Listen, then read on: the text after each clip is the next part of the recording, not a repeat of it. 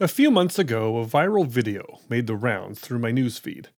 It was grainy footage from a security camera in the old city of Jerusalem. For several seconds, it showed a heavily armed Israeli police officer violently shoving a Palestinian woman to the ground.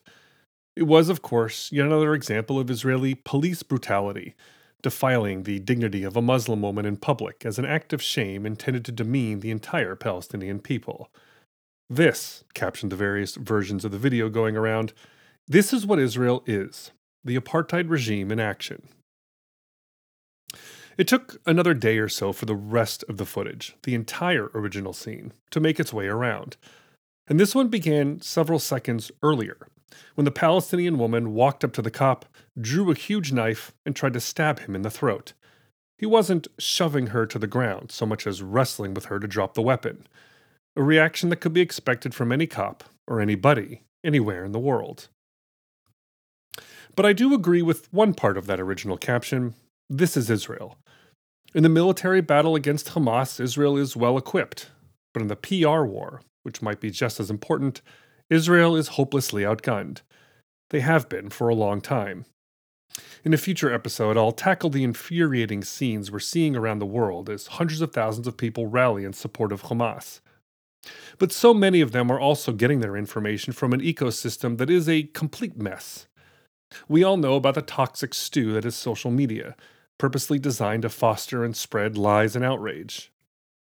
But it's also the mainstream news, the branded names of recognizable newspapers and T V channels that show us the photos and give us the statistics, and who claim to report the objective truth through the rigorous pursuit of facts and the professionalism of nuanced and reasonable actors. And yet when it comes to Israel, such promises elude them. Instead, we find ourselves in a situation in which, after the worst crime against the Jewish people since the Holocaust, the news media reports Hamas's claims uncritically, while Israel's come in for doubt, scrutiny, and disbelief.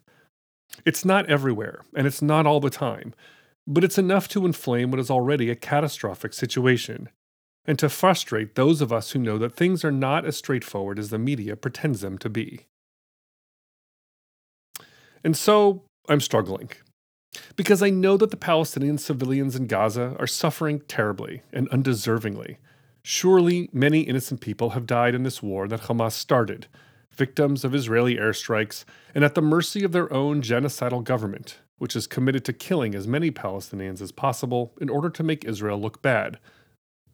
But I also know that I can't trust any of the information coming out of Gaza, because it's all coming from Hamas, passed through the lens of what will ensure the worst coverage for Israel. It's become impossible to know what to believe, and therefore, what to think. So there's the military war being waged right now, and then there's the wars the vast majority of us experience it, through the constant refreshing of news sites, through the twenty-four hour T V coverage, through the social media videos and press releases and statements and speeches and photographs sent instantly around the world. This is what forms our perceptions of this war, and of course Israel itself. Covering any war is tough. Covering the Middle East in general is tough. And so we have to understand how the media is working or not right now. It's day twenty-four of the war against Hamas. I'm your host, Jason Harris, and this is JewIDonKnow.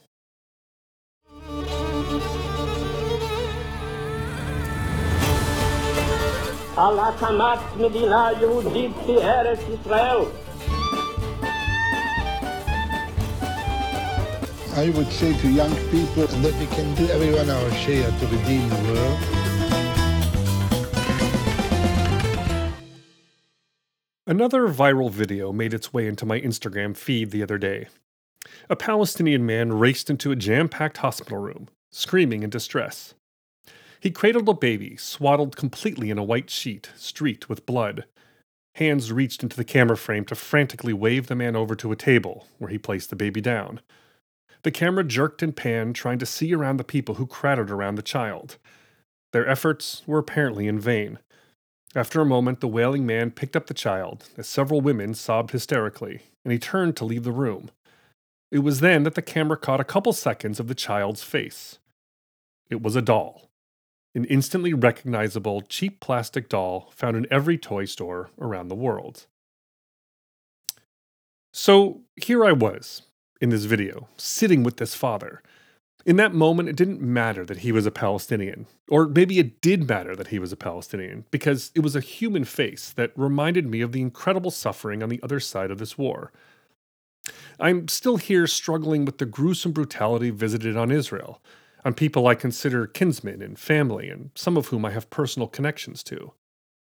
But the Palestinians are trapped too, under the tyranny of Hamas, a fact that should bring a strange sort of closeness to people who are historically divided by bitterness and hate and this intractable conflict.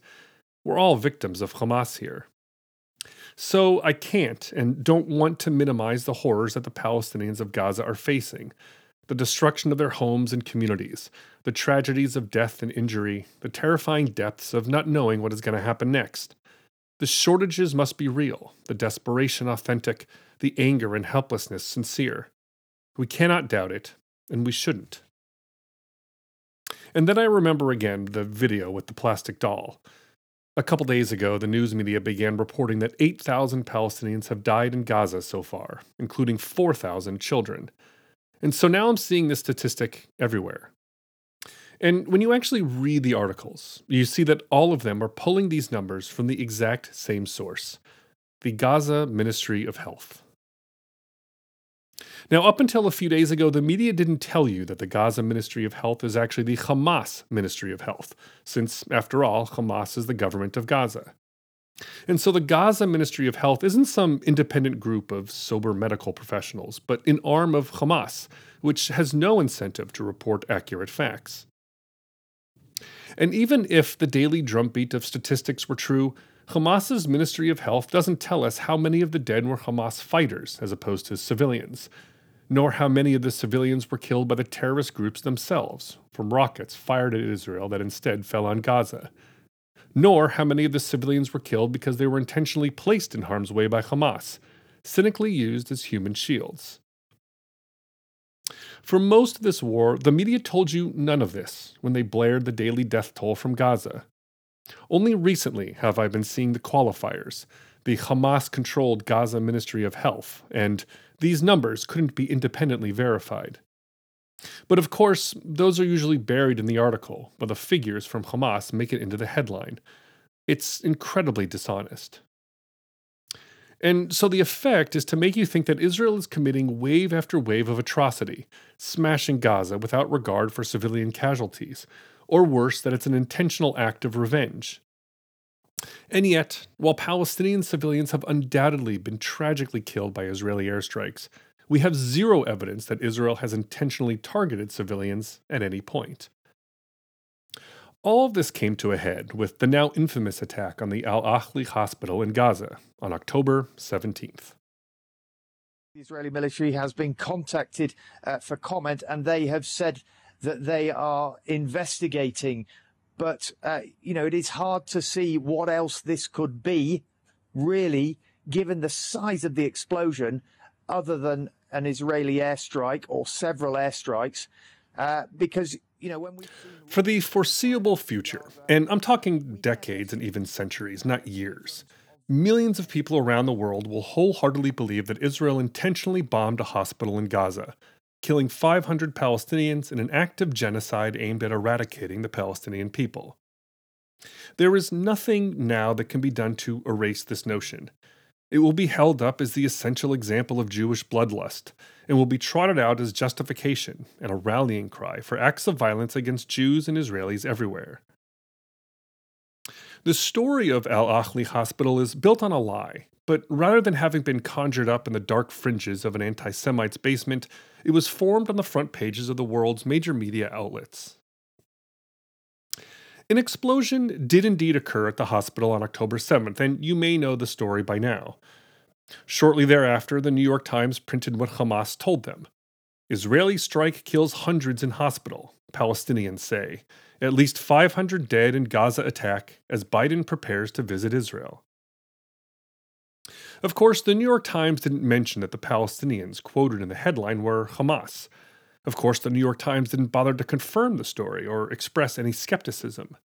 Not only did the New York Times not provide a shred of evidence from Hamas that it was an Israeli attack, they discounted what they already knew, which is that decades of evidence actually demonstrates that, is, that the Israeli military does not target civilians, and that therefore such a direct attack on a hospital would be extraordinarily unusual. But instead, the Western world's most important newspaper accepted without question that Israel must have bombed the hospital, because a genocidal regime waging war against Israel told them so. A B B C reporter informed his readers that Israel was investigating.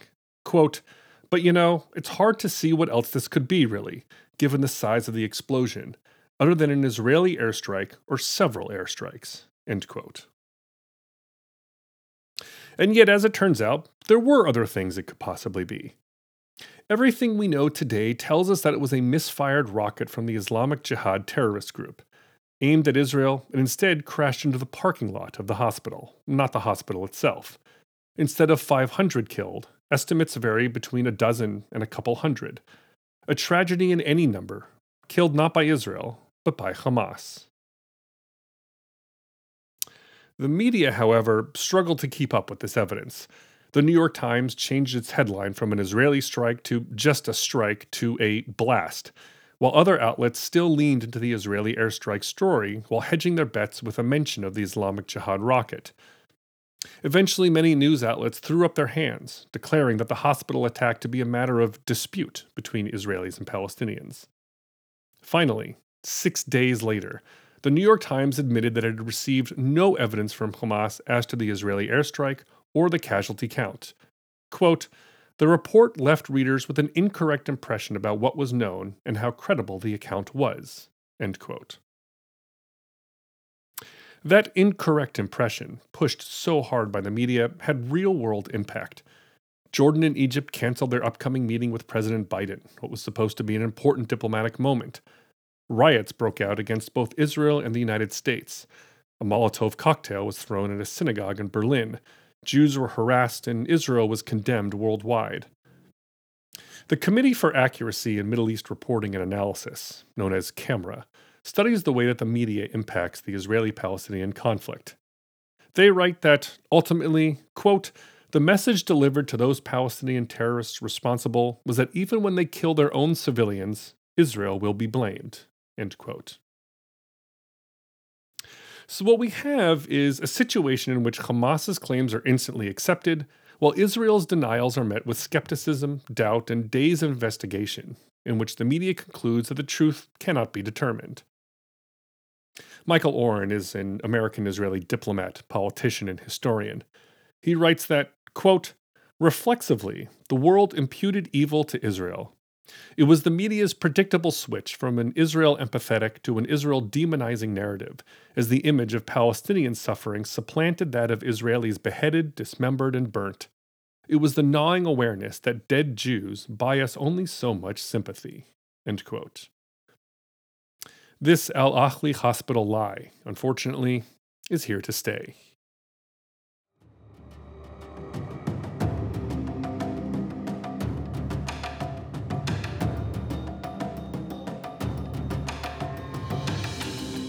The Al-Ahli hospital is just the most dramatic of the coverage of this war, but it fits a very long-standing pattern.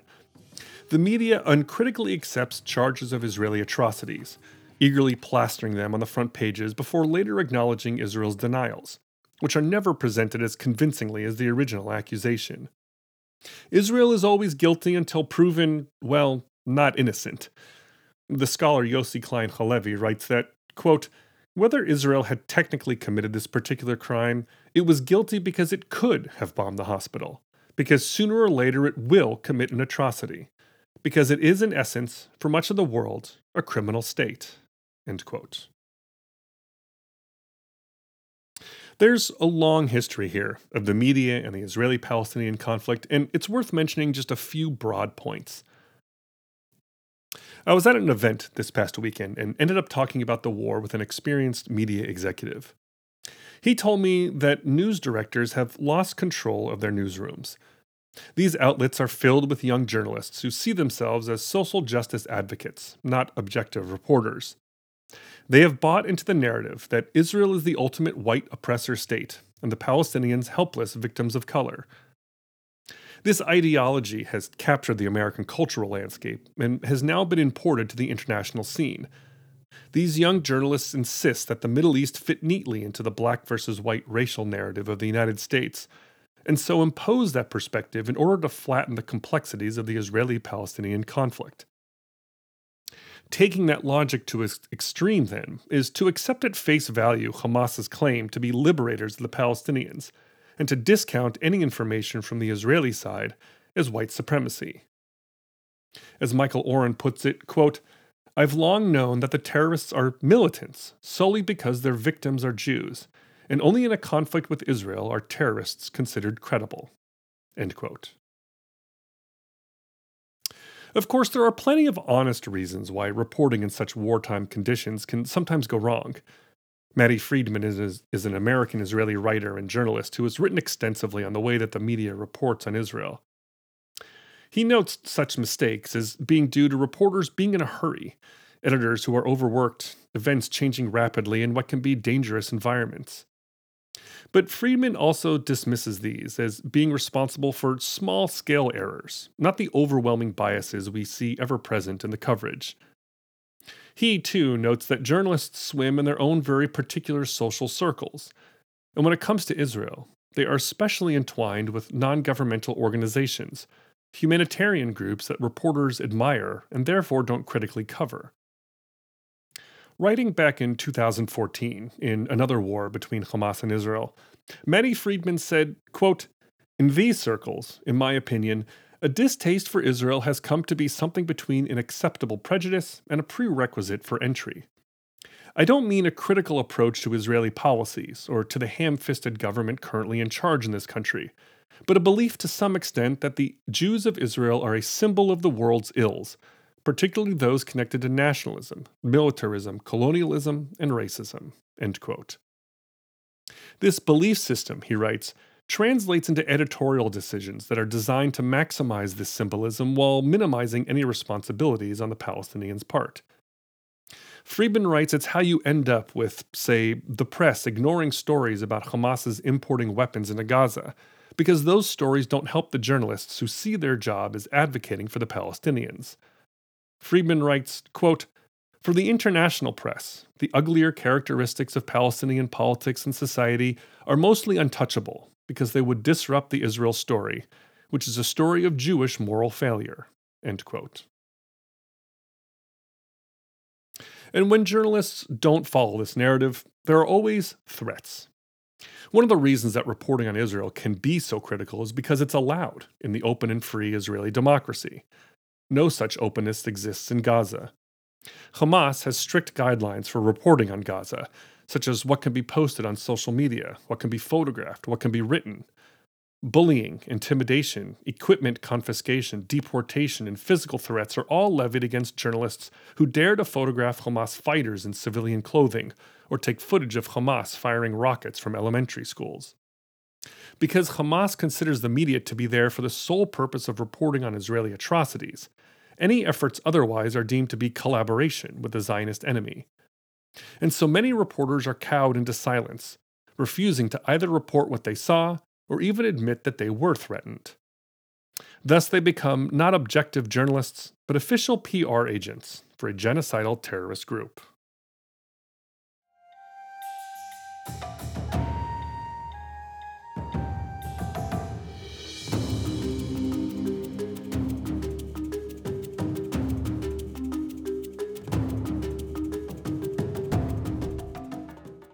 Michael Oren, the diplomat and historian, writes, quote, "The media is both a mirror and a disseminator of ideas, its two-way function incalculably amplified by the internet.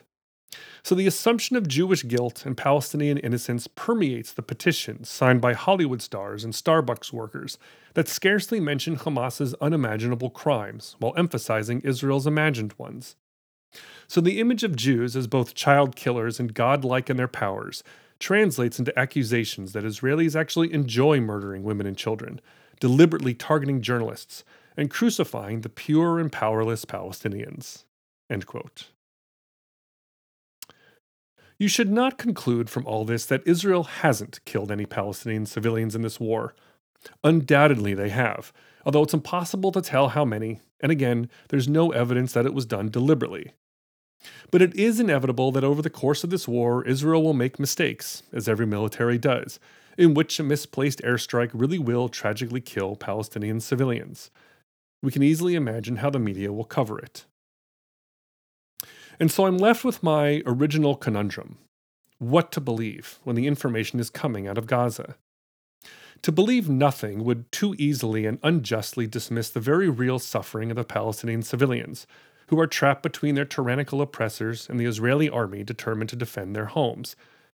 But to accept the facts and figures reported by the news media would reveal my own foolishness in crediting mass murderers bent on Israel's destruction.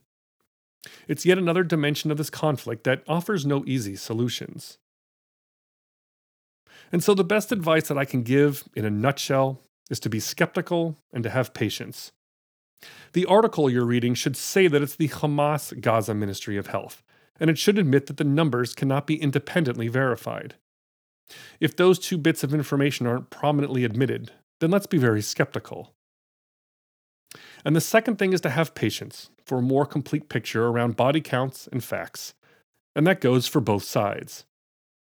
For instance, today the news is that Israel has struck a refugee camp in Gaza, while Hamas is claiming Israeli war crimes for intentionally murdering Palestinian refugees. Israel says that the I D F was targeting and killed a top Hamas commander, terrorists, and the camp's underlying military infrastructure. Time will tell which version is the more likely. So, plenty more to talk about. I'm working on an episode right now about the tremendous and tremendously frustrating support that Hamas is enjoying around the world, especially from young people. And it seems that Israel's ground operation into Gaza has fully begun, which means we need to talk about what happens after. There's Israeli politics to consider, Palestinian politics, what's happening in the West Bank, and a few people have asked me to get into how the United Nations fits into all this, the fraught relationship that Israel has with that organization, and so much more. I am, as always, at Jew I Don't Know dot com and JewIDonKnowPodcast at gmail dot com. Thanks for listening, everyone. I'm Yisrael Chai. The Jewish people live.